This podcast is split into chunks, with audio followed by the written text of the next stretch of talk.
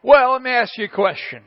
In your lifetime, have you ever worked for a difficult or mean boss or supervisor? Raise your hand. Oh, yeah. it's very common, isn't it? No doubt.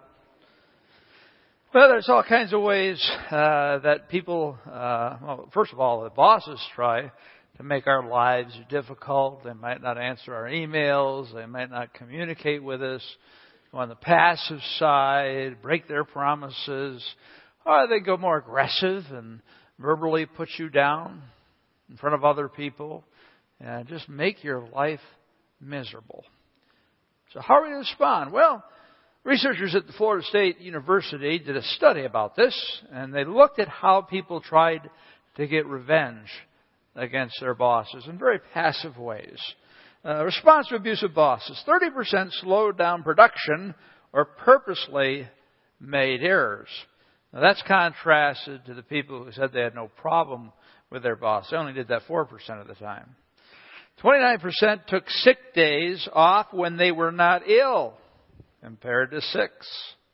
27% purposely avoided their boss, uh, compared to 4. 25% took longer breaks compared with the 7% of who were not abused. There's a lot of ways that we can get revenge. There's a lot of ways that we can express our anger toward being mistreated. And today, as we continue in our study of 1 Peter, we're going to look at 1 Peter 2, 18 through 23 to find out the answer. How do you deal with a boss who's giving you a hard time. Or really, how do you deal with anybody who's treating you unfairly? Now we got to start out with 1 Peter 2, 13 and 14, because this gives us a whole context of Peter's thoughts here. He starts out by saying, Be subject for the Lord's sake to every human institution, whether it be to the emperor as supreme, or to governors, or sent by him to punish those who do evil and to praise those who do good. So we're talking about the emperor. At that time, it was Nero. If you know anything about Nero, uh, what he is known for in history is persecuting Christians. Uh, he would have a coliseum full of people, and he'd drag some Christians out, and he'd kill them in different creative ways. You know, they'd be mauled by animals, or burned, or just very, very, very disturbing. And then he would take their corpses and take gasoline and pour it over their bodies, and they would be used as lights uh, for the stadium. Yeah, so Paul is saying be subject to Nero. Uh, might have had a problem with that, but that's what God says be subject to the government, no matter what they might be doing. We also read here uh, that the governors were those who enforced the laws, the judges, the police, those type of people. And we are called uh, to do this. And what you need to realize is that you always got to remember the audience. When you're studying a book of the Bible, you have to remember the audience. Who is this written to? Now, this is written to people scattered, scattered all over Asia, and uh, so the, maybe he wrote a copy and then, or he wrote the book and then uh, someone else wrote a copy of that and wrote a copy of that and it just kind of traveled uh, throughout the areas. And so these are scattered Christians who are suffering, the majority of them which are slaves, and they're under persecution, and life isn't really fun right now uh, for them. So he is encouraging them. He's saying, hey, listen, this is not your world. You're not an earthly citizen. You are a kingdom citizen. And if you're in a situation where you're really struggling and where things are not going well, it's much easier to draw closer to God, isn't it? And when you're in this type of situation, well, yeah, I mean, you're really dependent on God. Well, we need to remember that that was the group that he was writing to and what kind of type of situation they were in. 1 Peter 2:18 servants be subject to your masters with all respect. So servants that meant household slaves be subject uh, to uh, rank under authority, to your masters, and that type of word for master is one who has absolute control, with all respect. It's interesting the word respect. The Greek word is phobos, and we get our term phobia from it. So when you respect something, there's a bit of fear there that you're experiencing. Uh, it's interesting that they had 50% of the population of the Roman Empire, they were slaves. 50%. Wow. Now, now how did they get so many slaves? Well, they kept conquering countries. They'd go in and they'd conquer country and then they'd take a bunch of people back as war prisoners and they became slaves. Now, some of these people were more educated than the uh, estate owners who owned them. So they would carry on their different businesses like doctors and teachers and secretaries and actors and all the type of, you know, trades you would have and skills and, but they were still slaves. They, they belonged to someone. They had no rights. In fact, Aristotle says there can be no friendship nor justice toward inanimate things. Indeed, not even toward a horse or an ox or a slave. For master and slave have nothing in common. He said a slave is a living tool, just as a tool in an inanimate slave. Wow. Of course, as we look back at slavery here in the United States, we can uh, relate to that. It's so sad. It's just like they didn't have any human rights whatsoever. They're just like another tool in the tool shed. And you didn't like that tool, master could beat them regularly and even kill them, and nobody would, you know, oh, you killed your slave. Oh, not too bad. That's the kind of life these people are living. So you got to remember that as you study uh, these passages. We go on to uh, 1 Corinthians 7 20, 21. And here we see uh, the verse that tells us that the majority of Christ followers were slaves. He says, each of one you, each one of you should remain in the condition in which he was called. Were you a bondservant when called? Do not be concerned about it. But if you gain your freedom, avail yourself of the opportunity. What? I don't want to be hearing that from Paul. Do not be concerned. I'm concerned about my own personal pain, my own status in life. You're telling me just to keep on going. If I get free, that's great. But if I don't, yeah, that's what God says. Because God isn't as concerned about our status in life. He really isn't. He couldn't care less whether you were a doctor or a um, government official or a president, that means nothing to him because that's all a part of the earthly kingdom and he rules the heavenly kingdom. And he tells you what is important. More important than being slaves were that they would live for God. Now 1 Peter 2.15 is the key verse about this passage. I'm circle in your Bibles. Uh, this is what unlocks all the things that we're studying here. This is what God really wants from us. This is His top priority. It says, For this is the will of God that by doing good you should put to silence the ignorance and foolish people. That's our goal. We're to be transformed by the Holy Spirit and to walk with Christ to the point that we put to silence the ignorance of foolish people. Friends, the best apologetic you have for Christianity, the best defense of Christianity is your changed life. When people look at you and they say, What's the deal with you anyway? You're so different. I mean, that's the greatest question you could ever be asked because you're fulfilling God's will. They have all kinds of arguments, but they can't argue about your behavior on the job or at home or wherever. Uh, again, we're not talking about perfection here. We're just talking about that slow process of sanctification, of growing to be more like Jesus Christ on a daily basis. And friends, it doesn't take much to stand out. I mean, at work, all you don't don't don't swear, obviously. Don't do that. Don't tell sexual jokes or laugh at them, and don't gossip, man. And you're you're just kind of like uh, goody two shoes, right? I mean, if you are really reflecting Christ in your life, people will notice because we live in a culture that has so much been stained uh, by Satan. Look at uh, 1 Corinthians 1.26.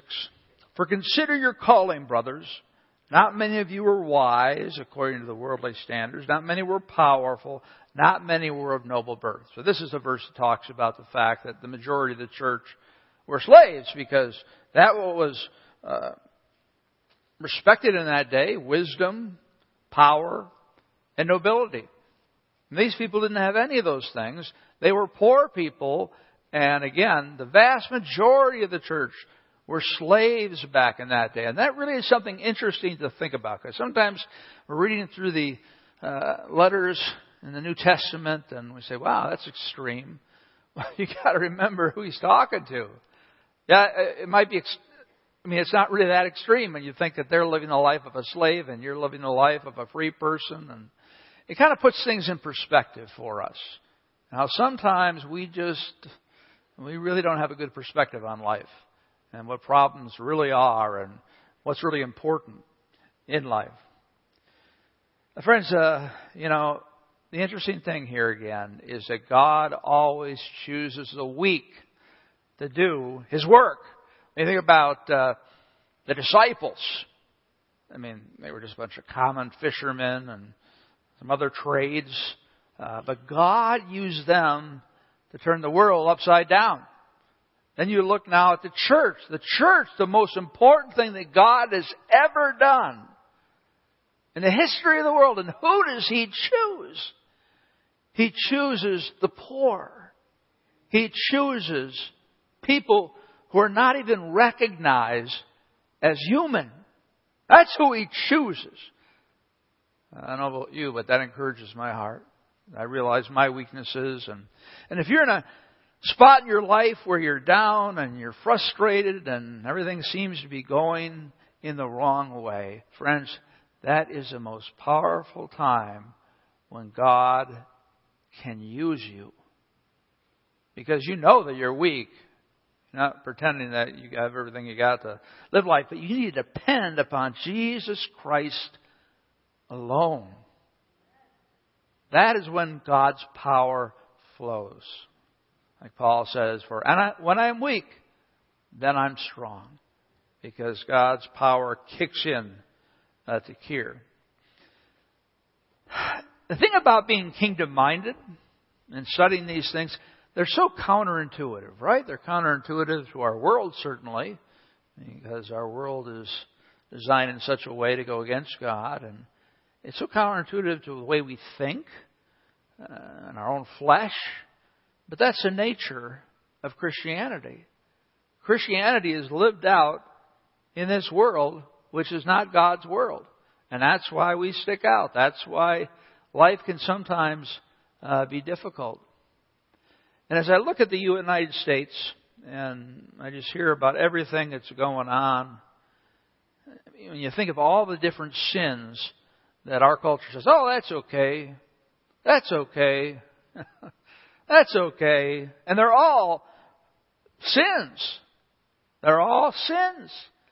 And again, as it, as our kids grow older and our grandchildren, they're going to be living in a much different culture than we grew up in. I think about the culture that I grew up in, uh, which was very simple back in uh, the 60s and 70s. And, and I look at my boys and what they're exposed to, especially, you know, internet pornography. I was listening to uh, talk uh, by Josh McDowell on a Moody's Founders Week. And Emily Phillips sent it to me. And he was saying the main challenge that the church faces today is internet pornography.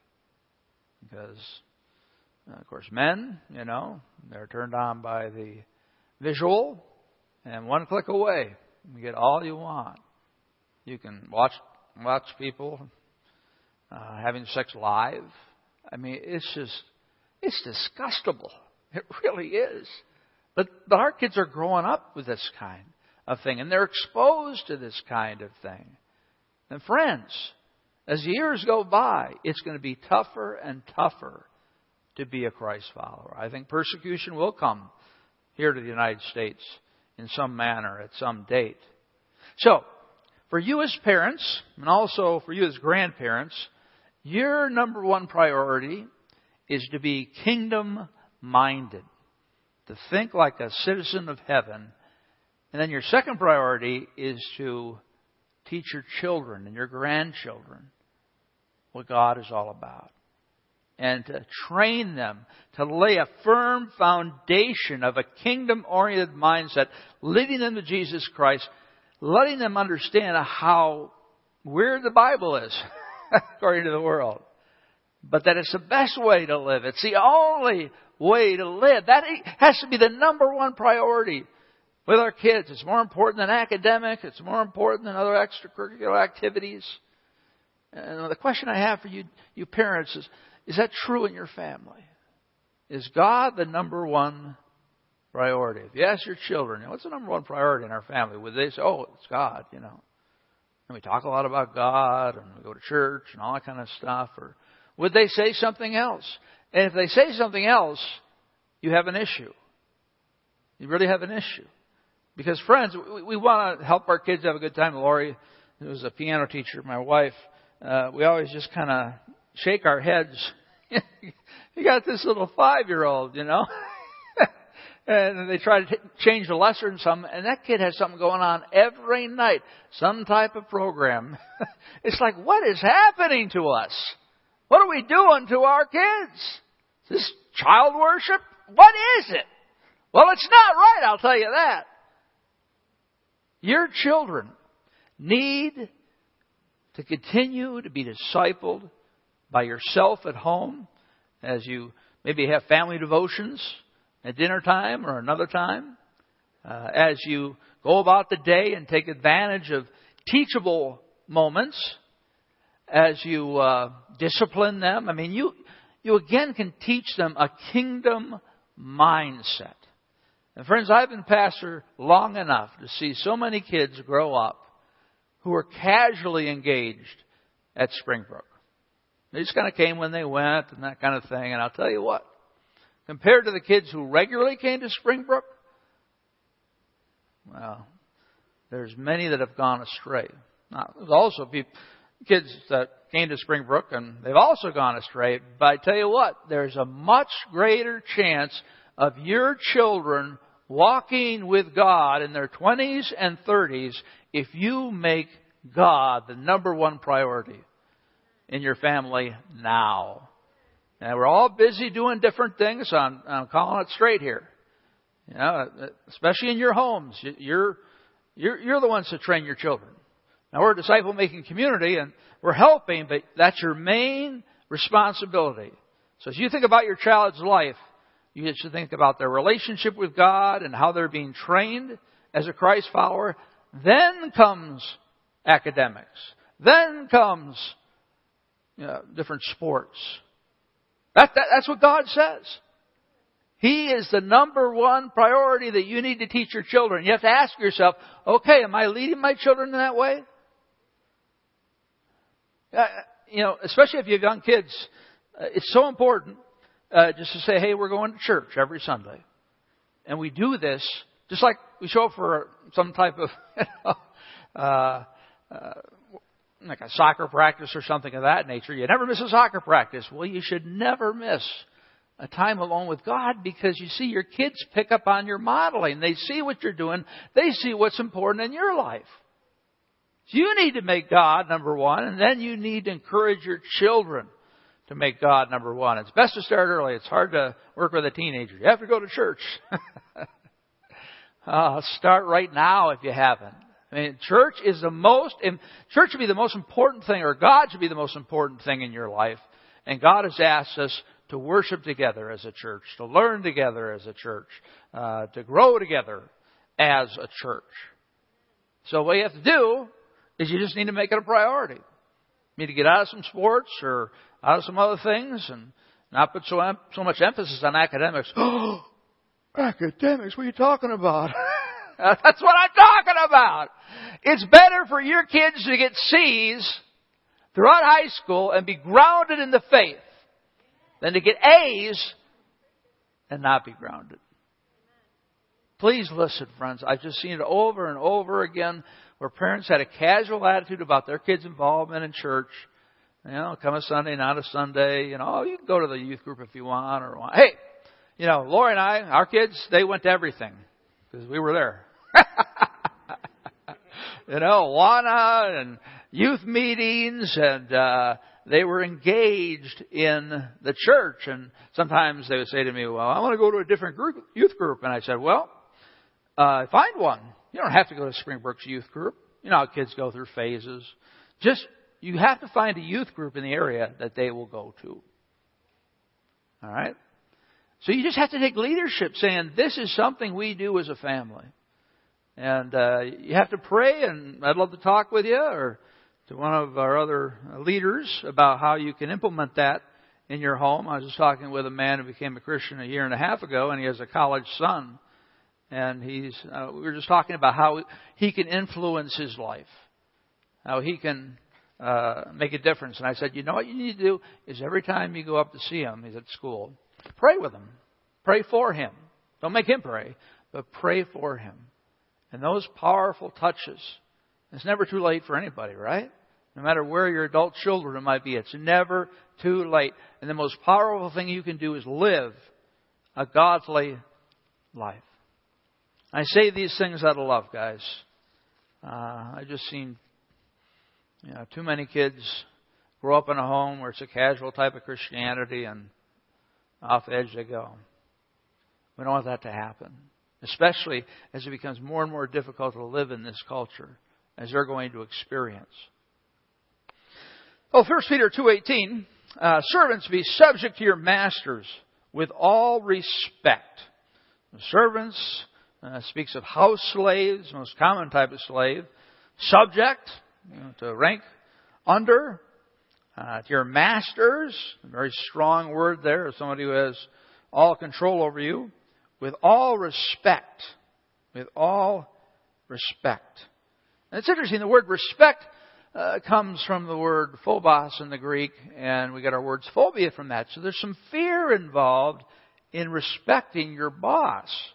Ephesians 6 5 says it another way. Bond servants, obey your earthly masters with fear and trembling, with a sincere heart. I mean, you work whether he's looking or not. You need to be genuine in your work and do your best work as you would to Christ. When I think of fear and trembling, I think about God and having fear of Him. I always think about going into uh, uh, the courtroom for my traffic issues. Uh, now, I'm, God is sanctifying me. I'm several years since I've been there, but But I tell you, it's so weird, you know, when you, anybody have that weird experience, you know, you're standing in front of the judge, you're kind of feeling naked out there, and it's only a traffic ticket, but you say, this guy has control over my life, man. I mean, how much am I going to have to pay? Am I going to have to go to the eight hour class this time? And it's kind of, oh, oh. I feel out of control, you know? And, uh, that's what it's talking about, that we have that type of respect for God and also for our bosses and supervisors. Just to do the opposite of what everybody else is doing is to serve them better, uh, do more things for them. And again, as you do that, they're going to see the difference in you. Colossians 3:23 Whatever you do work heartily as for the Lord and not for men. Doesn't matter if you're a stay-at-home mom or in the workplace or a student or whatever. You're none of those things, really. You're a kingdom citizen that happens to be filling, uh, that, filling that particular role. You've got one mission on this earth, and that is to make disciples. And one of the most effective things you can do is live a godly life. And I, I know that's challenging. It's hard work. It's all to the Spirit. And we continue to, to become more like Him day by day. But, I mean, just start where you're at. And have, have the Holy Spirit speak to you about sins in your life and things you need to take care of and repent and stop doing. Things you need to start doing. And as you do that, people are going to see the difference. Because we're working for Christ. We're on a mission for Christ. We don't belong as we're. I was thinking kind of like a, a movie where somebody's going into a foreign country on some type of spy mission. That that really is what we are. You know, we're exiles, right? Like Israelites in Babylon. They didn't belong there, and we don't belong here. And every day we we wake up and we don't focus on our problems and things like that. We focus on our identity in Jesus Christ, our kingdom citizenship and what we're going to do that day to become more like Christ, the power of the Spirit, in order that we might be uh, glowing torches uh, for Jesus. If you look over on uh, 1 Peter 2.19 to 20, it says, For this is a gracious thing, mindful of God. Now, that's important. Uh, when you suffer and you suffer for God, that's what they're talking about here. They're not talking about other types of suffering. For this is a gracious thing when mindful of God, one endures sorrows because of their faith in God while suffering unjustly. For what credit is it if when you sin you are beaten for it, you endure? I mean, if you deserve the punishment, that makes sense. But if when you do good and suffer for it, you endure, this is a gracious thing in the sight of God. Very interesting. You know what God is most pleased with? What's the thing that you can go through that means so much to Him? It's suffering for being a Christ follower. Think of ISIS over there murdering children because they won't renounce Jesus Christ. I tell you what, the person who suffers the most for Christ will have the greatest position in heaven. Remember, the mother of uh, James and John came to Jesus and said, "Hey, can my boys have you know right hand, left hand?" and he said, "Are they willing to suffer?" Like I'm going to suffer. So I, I don't say you should create an environment where you're going to suffer like that. don't fly over to you know some terrorist area. But we got to remember that that's what God loves so much when you identify as a Christ follower and you suffer because of it. let's, let's think about your life. Let's think about uh, you know the last year. How much have you suffered because you were a Christ follower? How much have you suffered at work where you've made it clear to everybody you are a Christ follower? You don't push it on people, but, uh, you know, they ostracize you.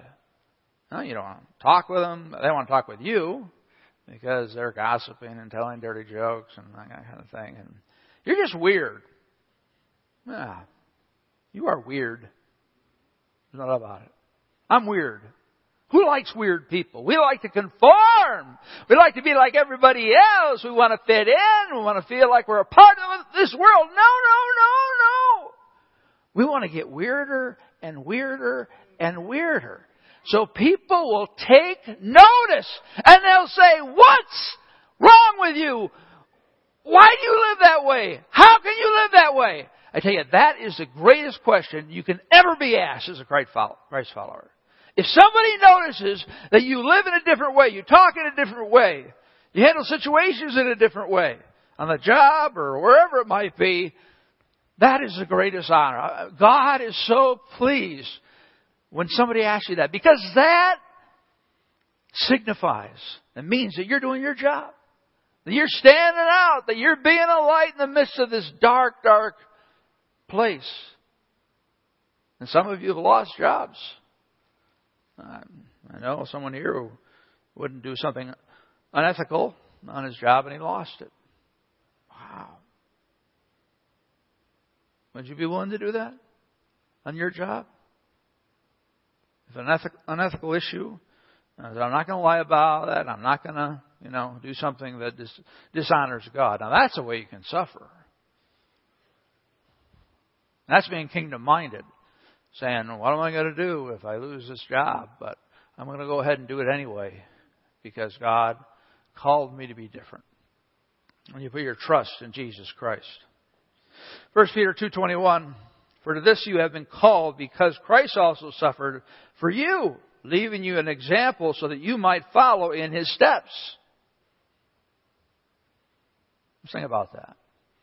Of course, the crucifixion was all about the atonement and covering our sins. But it also was an example to us how Jesus Christ suffered. He was a model for us.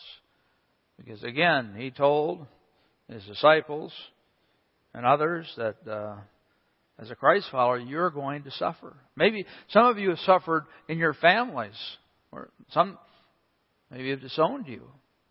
You're not part of our family. Yeah, I mean, when you really stand up and say, I'm a Christ follower, uh, people are going to have a reaction to that. Because Satan doesn't want to hear anything about that, and they don't want to hear anything about it if they're not uh, revealed to it by the Holy Spirit. There's a story about a young soldier, and he wasn't cut out for soldiering. He was just uh, a weak guy, and uh, he had this sergeant who would just mercilessly make fun of him and make life difficult for him because he couldn't do the things that he was supposed to do. One time, he just fell in a training exercise because he couldn't run any farther.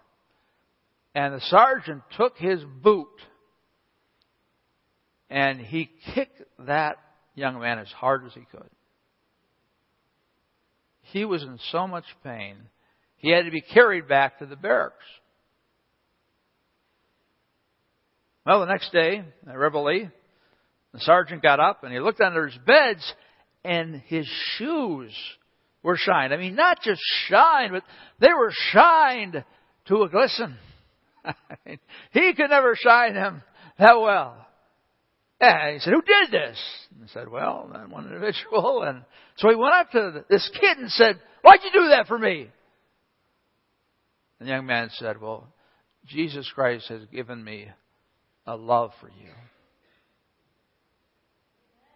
Eventually, their friends and that sergeant came to know Jesus Christ. Why? Because of his life, the way he responded to someone who mistreated him. Are you being mistreated now by anybody? Maybe someone in your family, neighbor, whatever it might be. Well, well, just meditate on this passage and let it sink in to your soul. You know? They're mistreating me because of my Christianity, that's a good thing. And like putting up the signs in the yards. I heard some stories about angry neighbors. There you go. right? Right? I'm a Christ follower and I'll put this in my yard whether you care or not. You know? Hmm. That's the power of the witness of a life we look in 1 Peter 3 1 as we close here. Uh, Likewise, wives, be subject to your own husbands, so that even if some do not obey the word, they may be won without a word by the conduct of their wives. And for some of you, this passage is well known because you have an unbelieving husband. And a husband who's turned from God or never came to God and and you're just so frustrated. What are you to do? Well, right here. Now submit to your husband, and he'll be won over without a word. And I have to turn up the Christian television a little louder or Christian music, you know, buy him books, slam around, that kind of.